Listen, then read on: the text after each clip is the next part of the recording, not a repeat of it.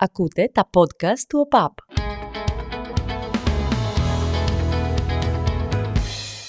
Μία τάκα που έχει μείνει στην ιστορία ως δεδομένη και δεν με βρίσκει καθόλου σύμφωνο είναι αυτή που αναφέρει πως το Euro 2004 δεν το κεφαλαιοποιήσαμε. Είναι κάτι που λεγόταν έντονα, υπόθηκε δηλαδή το 2006, όταν η Ελλάδα αποκλείστηκε από το Μουντιάλ της Γερμανίας σε έναν πολύ δύσκολο όμιλο και θεωρούσαμε τότε πως όλα τελείωσαν.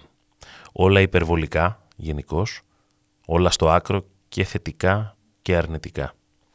Για μένα το Euro του 2004 ως κεφάλαιο της εθνικής ομάδας το, το πήραμε πίσω σε μεγάλο βαθμό. Δηλαδή από το 2004 μέχρι και το 2014 καταφέραμε κάτι μοναδικό για το ελληνικό ποδόσφαιρο όπως το γνωρίζουμε, όπως το μάθαμε πριν και όπως ακολούθησε μετά.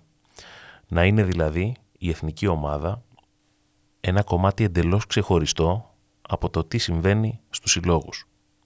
Να μην έχει σημασία σε ποια ομάδα παίζεις για να είσαι στην εθνική, αλλά όλα να τα υπογράφει και να τα περικλεί η έννοια της ιδιότητας του διεθνή ποδοσφαιριστή. Ταυτόχρονα, για πρώτη φορά, για πρώτη φορά στην ιστορία συμμετείχαμε σε δύο συνεχόμενα Μουντιάλ και τρία συνεχόμενα Euro. Επί της ουσίας, μια γενιά ποδοσφαιριστών γεύτηκε μέσα σε λίγα χρόνια, αναλογικά με την ιστορία του ελληνικού ποδοσφαίρου, κάτι που δεν είχαν γευτεί διαδοχικά όλοι οι ποδοσφαιριστές που εκπροσώπησαν την Ελλάδα στα προηγούμενα και στα επόμενα χρόνια. Το να είναι η εθνική ομάδα υπεράνω συλλογικών προτιμήσεων βεβαίως δεν ήταν κάτι μόνιμο, είναι μία παρένθεση, μεγάλη μεν αλλά παρένθεση, στην γενικότερη ιστορία του ελληνικού ποδοσφαίρου. Έτσι ήταν πριν τα χρόνια του Ρεχάγκελ σε αρκετές περιπτώσεις, όχι σε όλες αλλά σε αρκετές, έτσι ήταν και σε κάποια χρόνια μετά την εποχή του Φερνάντο Σάντος.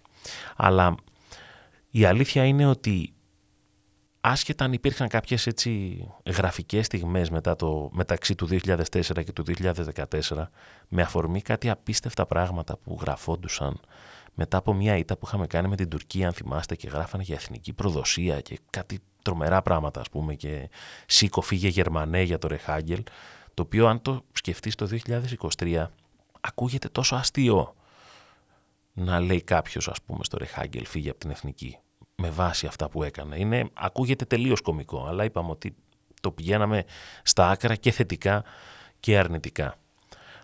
Εδώ ακόμα και η πρώτη μας παρουσία σε παγκόσμιο κύπελο το 1994 τελικώς περισσότερο διακομωδήθηκε και λιγότερο τη θυμόμαστε με κάποια ας πούμε χαρά. Κυρίως έμεινε στην ιστορία η περιβόητη προμενάδα του Μαχλά από αυτό το ντοκιμαντέρ που έβγαλε το BBC σε μια τάκα του Παναγούλια και έμεινε ένα στίγμα ότι ξέρετε πήγε μια ομάδα ξέρω εγώ στην, στην Αμερική και περισσότερο προσπάθησε να ενώσει τις, ε, τους δεσμούς που είχε η ελληνική ομογένεια με την εθνική ομάδα παρά πήγε να παίξει ένα τουρνουά ποδοσφαίρου. Αυτό, όλη αυτή την σύντομη ιστορία όπως τη θυμάμαι εγώ περισσότερο αλλά και όπως την έχω διαβάσει ως ένα disclaimer για το ότι γενικά ως χώρα ε, είμαστε τρομερά ενθουσιώδεις στις χαρές αλλά μερικές φορές είμαστε και λίγο ε, επιθετικοί έως πολύ επιθετικοί στις τραβές όταν αυτές υπάρξουν. Δίνουμε δηλαδή μια δυσανάλογη βάση σε κάποια αρνητικά πράγματα ε, και λίγο υπερβολικά. Ο αγώνας που έγινε με τη Γαλλία την Τρίτη στην ΟΠΑ Παρένα ήταν για μένα η εμφάνιση της δεκαετίας. Δηλαδή μετά το Μουντιάλ του 2014 νομίζω είναι η καλύτερη εμφάνιση που έχουμε κάνει. Δεν θα πω η στιγμή γιατί μπορεί να μην είχαμε πολύ καλές στιγμές αυτή τη δεκαετία αλλά στιγμές έτσι με μονομένες τρέλας και ποδοσφαιρικής έκστασης υπήρχαν.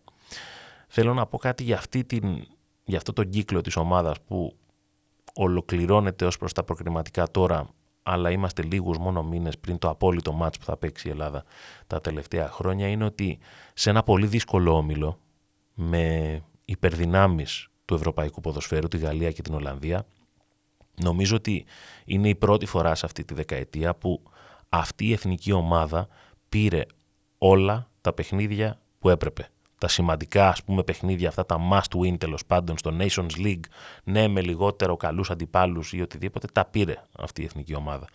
Και on top of that που λένε έκανε και ένα μεγάλο αποτέλεσμα σε ένα βαθμολογικά ως προς τη φάση των ομίλων των προκριματικών ναι ήταν αδιάφορο, συνολικά και για την ιστορία δεν ήταν. Όταν έχεις κερδίσει μόνο μία φορά στην ιστορία σου τη Γαλλία και έχεις παίξει και επίσημα και φιλικά παιχνίδια και τα πάντα και έχεις μια ισοπαλία που χάνεται στη δεκαετία του 50, ξέρω εγώ, δεν είναι κάτι που συμβαίνει κάθε μέρα τώρα τι να κάνουμε. Δηλαδή, έτσι είναι.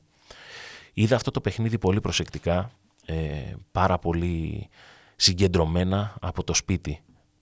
Καταρχάς αυτή η αίσθηση έτσι, του γηπέδου όταν το βλέπεις από το σπίτι ήταν, ε, έβγαζε αυτό το γήπεδο τέλος πάντων μια, μια ευρωπαϊκότητα ας πούμε να το πω έτσι στο, στο παιχνίδι. Και βλέποντας τη Γαλλία να παίζει, ξέρετε ξεκινήσαμε με αυτό το πάθος στην αρχή να πιέσουμε, να μας βοηθήσει λίγο ο κόσμος. Πίεζε ο Ιωαννίδης, πίεζε ο Μασούρας και ήταν οι Γάλλοι και το βλέπεις το παιχνίδι και έλεγες ότι αυτοί παίζουν άλλο σπορ. Ότι είναι πιο δυνατοί από εμάς, είναι πιο ψηλοί από εμάς, είναι πιο γρήγοροι από εμάς, είναι πιο καλοί στις πάσε, είναι πιο καλοί στο κοντρόλ, είναι στα πάντα. Αυτό το, το έβλεπες και το ένιωθες.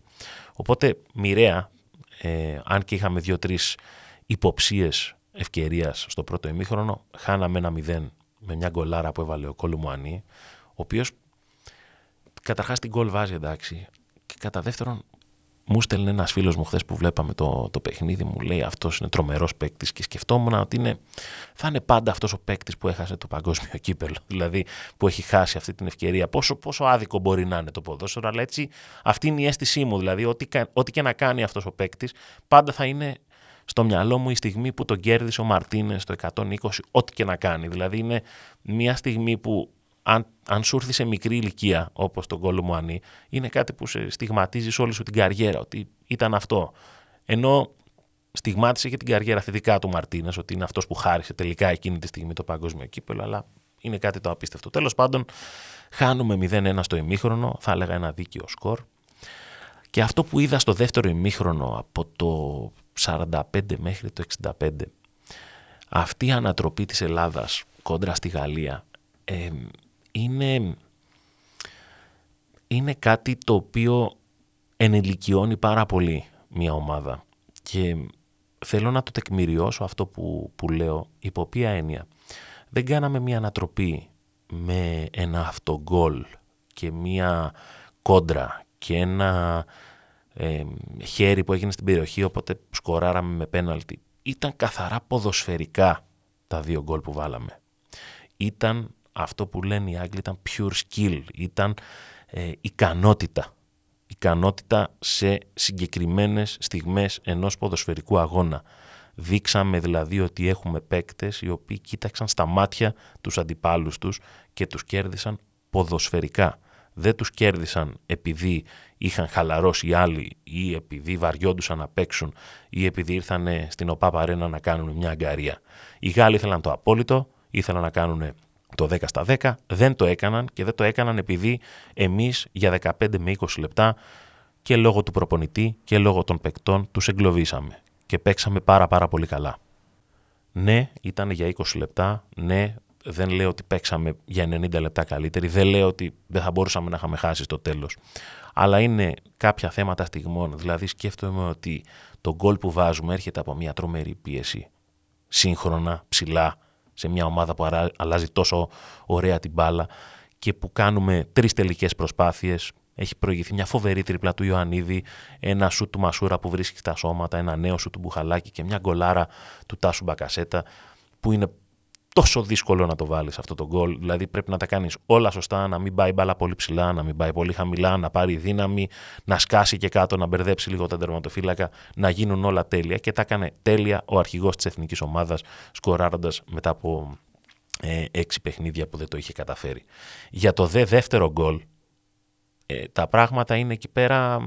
Αν, αν έμπαινε από μια ομάδα που είναι πιο ισχυρή στα ευρωπαϊκά social media, θα μιλούσε όλη η Ευρώπη για αυτό το γκολ. Δηλαδή η διαγώνια πάσα του Μπουχαλάκη, το κοντρόλ που κάνει ο Γιαννούλης και αυτή η ποδιά που δίνει στον Κουντέ. Εν ενεργεία βασικός στην Παρτσελώνα. Εν ενεργεία, όχι πέρασε κάποια στιγμή. Κάνει αυτή την τρίπλα, αυτή την ποδιά που αν την έκανε ο Μέση θα, θα, θα, θα ξεκινούσαν τα, τα βίντεο που λέει ο λόγος από μια τέτοια τρίπλα. Τον έχει εκθέσει, πάει ο ένας αριστερά και έχει φύγει ο Κουντέ και πάει να πέσει στις πινακίδες που λέει ο λόγος. Το έχουμε με τους Γάλλους αυτό, το έχει κάνει και ο Ζαγοράκης. Ε, και έρχεται ο Φώτης Ιωαννίδης για να βάλει το πρώτο του γκολ με την Εθνική. Κοιτάξτε, ε, όσο και να εξελίσσεται το ποδόσφαιρο, όσο και να μιλάμε για analytics και για X goals και τέτοια, το διατάφτα είναι ότι για να πας έτσι πολύ δυνατά χρειάζεσαι έναν φορ πολύ πολύ δυνατό. Και ο Ιωαννίδης αυτό που παρατηρώ, δεν έχει σημασία αν είσαι Παναθηναϊκός, αν είσαι Ολυμπιακός, ΑΕΚ ΠΑΟΚ ή οτιδήποτε.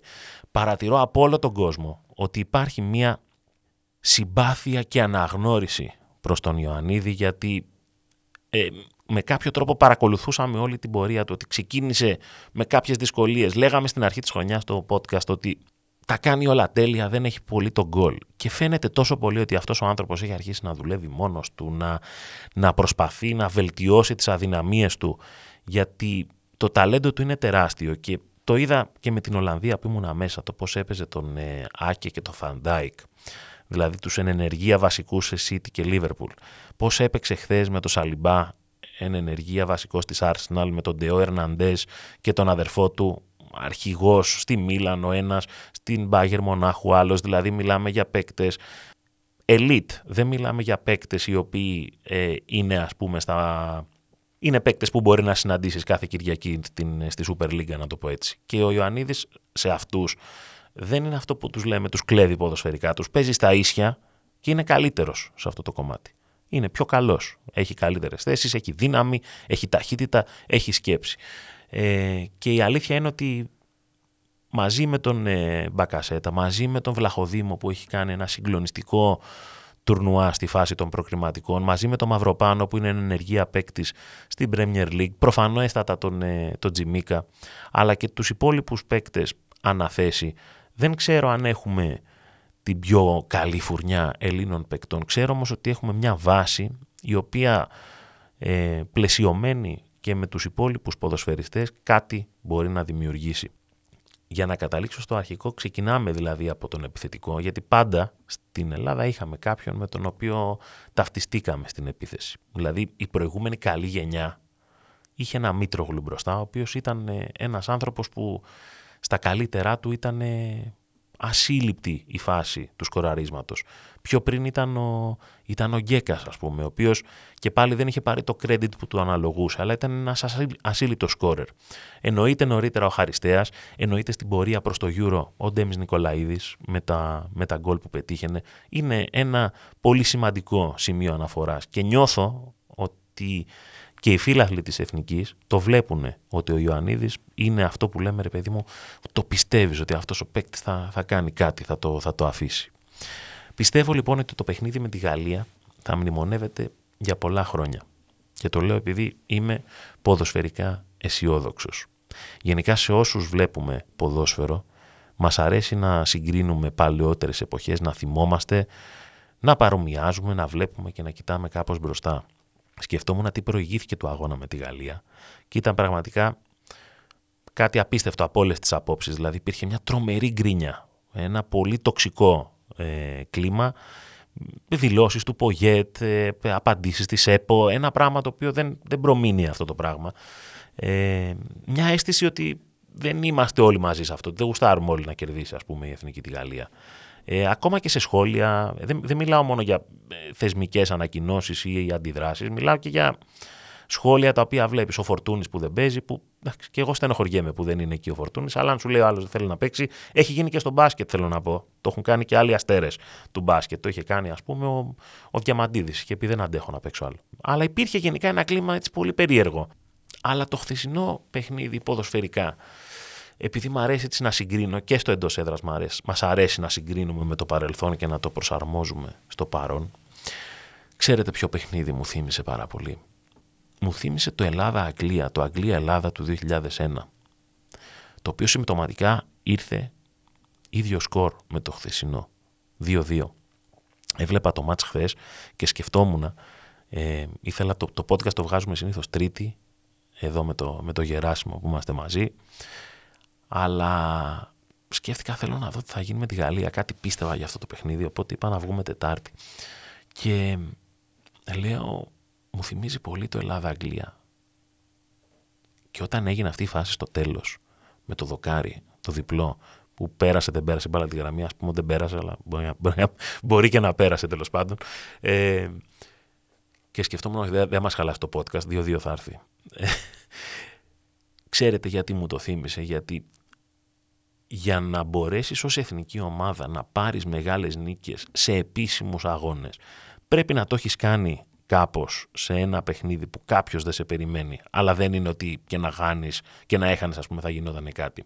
Θέλω να πω ότι η τότε εμφάνιση της Ελλάδας με την Αγγλία, αυτό το 2-2, Μας το είχε πει και ο Άγγελος Χαριστέας όταν τον είχαμε φιλοξενήσει στο εντός έδρας στην ε, επέτειο του Euro, ότι ήταν το πρώτο παιχνίδι που αυτή η ομάδα, χρησιμοποιώ τα λόγια που είπε ο ίδιος ο Άγγελος Χαριστέας στο εντός έδρας, ήταν η πρώτη φορά που πίστεψαν ότι ως ομάδα κάτι μπορούμε να κάνουμε. Και μερικές φορές στην ποδοσφαιρική και όχι μόνο ιστορία γίνονται κάποιες στιγμές που αποκτούν πολύ μεγάλη σημασία μετά. Μπορείς να μην, μπορεί να μην τις νιώθεις εκείνη τη στιγμή ότι γίνονται, ότι γίνεται κάτι τόσο σημαντικό. Αλλά αυτή η νίκη με φοβερό γκολ του Χαριστέα, πάλι ποδοσφαιρική, η οποία άθελά μας μυθοποιήθηκε στη συνέχεια λόγω της πρόκρισης της Αγγλίας, λόγω του φάουλ του David Beckham που ήταν ε, σημαντική πτυχή της σειράς που κυκλοφόρησε και είναι νούμερο ένα στο Netflix τώρα, ήταν στο Ελλάδα-Αγγλία. Άθελά μας μπήκαμε σε αυτό το κομμάτι της ιστορίας περισσότερο από όσο αναλογούσε σε αυτό το παιχνίδι και το μάθαμε μετά. Και αν θέλετε να το συνδυάσω, δύο χρόνια μετά από αυτή την ισοπαλία, 1,5 χρόνο πόσο ήταν, νομίζω ότι μπορέσαμε να κάνουμε αυτή τη νίκη που έπρεπε να γίνει για να βρεθούμε στο Euro, αυτό το περιβόητο διπλό στη Σαραγώσα με το Στέλιο Γιανακόπουλο κόντρα στην Ισπανία, που ήταν τελικά η νίκη που μας έδωσε την πρόκριση στο Euro και μετά όλα τα άλλα είναι ιστορία. Γιατί υπήρξε η στιγμή που λένε αυτοί οι παίκτες ότι εφόσον μπορέσαμε να το κάνουμε εδώ, μπορούμε να το κάνουμε παντού. Αν το έχεις κάνει κόντρα στην παγκόσμια πρωταθλήτρια, της γυρνάς το μάτς, ποδοσφαιρικά ξαναλέω, και βλέπεις τον Εμπαπέ λίγο εκνευρισμένο που ήταν χαχαχαχαχου στο μπάγκο να μπαίνει και σου λέει θα παίξω και σου κάνει το δοκάρι και γίνεται αυτό το σκηνικό με το Ρότα που γελάει τώρα όλο το ίντερνετ. Είναι, είναι κάτι το οποίο σου βγάζει το ποδόσφαιρο από μέσα σου. Δεν είναι κάτι που συμβαίνει έτσι απλά. Τσάντισες τη φιναλίστ του Παγκοσμίου Κυπέλου του 2022 και πρωταθλήτρια κόσμου του 2018. Κάτι έχεις κάνει, τη έχεις φέρει ένα πλήγμα στον ποδοσφαιρικό της εγωισμό. Η Ελλάδα έχει τέσσερις μήνες να προετοιμαστεί για ένα τελικό εντός έδρας στην ΟΠΑ Παρένα, στη Νέα Φιλαδέλφια, κόντρα στο, στο Καζακστάν. Μη λέμε ό,τι θέλουμε, μη λέμε μακάρι και τέτοια, είναι ένα παιχνίδι που πρέπει να κερδίσεις. Τι να κάνουμε τώρα; Α, Β, Γ. Δηλαδή δεν πρέπει να κερδίσεις το Καζακστάν στην έδρα σου για να παίξεις μετά σε ουδέτερη έδρα με τον νικητή της αναμέτρησης Γεωργία Λουξεμβούργο και να βρεθείς σε μια μεγάλη διοργάνωση για πρώτη φορά μετά από 10 χρόνια στην σημαδιακή επέτειο 20 ετών από τη στιγμή που η εθνική μας ομάδα πήρε το πρώτο της ευρωπαϊκό πρωτάθλημα. Ε, το πρώτο και τελευταίο, εντάξει δεν έχουμε πάρει και πάρα πολλά στο ποδόσφαιρο, ένα έχουμε πάρει αλλά το θυμόμαστε όλοι. Ε, στα 20 χρόνια από το γύρο 2004. Ε, νομίζω ότι είναι η στιγμή να το δούμε όλοι λίγο πιο ζεστά αυτό το πράγμα, δηλαδή να μην υπάρχει, καταλαβαίνω ότι υπάρχουν αντιδράσεις για διάφορα πράγματα προπονητικής φύσεως, ε, ποδοσφαιρικής, ε, ε, επιλογών και διάφορα άλλα θέματα, αλλά είναι νομίζω κάτι το οποίο κάτι για το οποίο δεν, δεν περισσεύει κανένας. Δηλαδή χρειάζεται μια ομοψυχία γιατί οι παίκτες αν μπόρεσαν κόντρα σε, όλη, σε όλο αυτό το κλίμα που προϋπήρχε του αγώνα με τη Γαλλία να βγάλουν ένα τέτοιο πάθος μέσα στο γήπεδο παρά τις απουσίες, παρά τα όσα είχαν ακουστεί, τις δυσκολίες της προπόνησης και όλα αυτά και βγάλαν ένα, ένα ασύλληπτο, ε, μια ασύλληπτη δίψα ας πούμε για την νίκη και για το θετικό αποτέλεσμα η οποία αγκαλιάστηκε από τον κόσμο που γέμισε το γήπεδο. Που και ο κόσμος γέμισε το γήπεδο κακά τα ψέματα ήθελε να δει και τους Γάλλους. Δηλαδή ήταν ένας βασικός λόγος αλλά είναι από αυτά τα μάτς που σε δένουν με μια ομάδα. Δηλαδή, όταν μπαίνει ο Εμπαπέ που πήγες να τον δεις και τον αποδοκιμάζει όλο το γήπεδο, είναι κάτι. Ενώ πήγες για αυτόν τελικά να, να αποδοκιμάζει. Είναι λίγο παράδοξο, αλλά αυτό είναι το ποδόσφαιρο. Εκεί που θέλω να καταλήξω λοιπόν είναι ότι σε αυτά τα θέματα που τελικά μπορεί να μην δίνουμε πάρα πολύ σημασία όταν γίνονται. Αυτό το αποτέλεσμα μπορεί να μην έδωσε πρόκριση.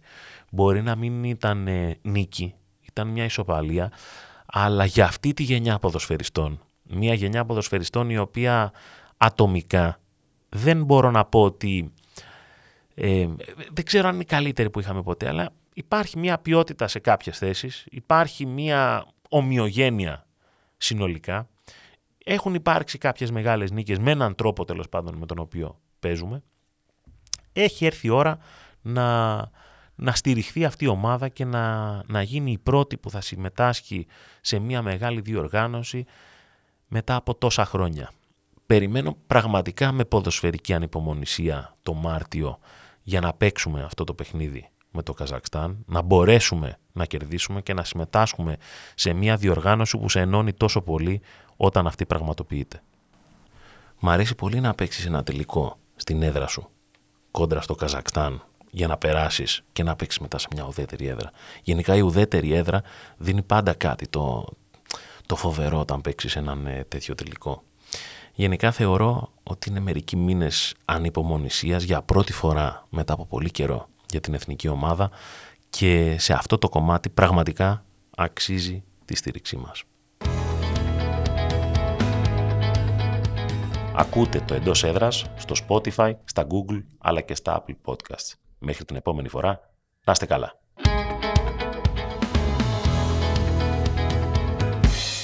Ακούτε τα podcast του ΟΠΑΠ.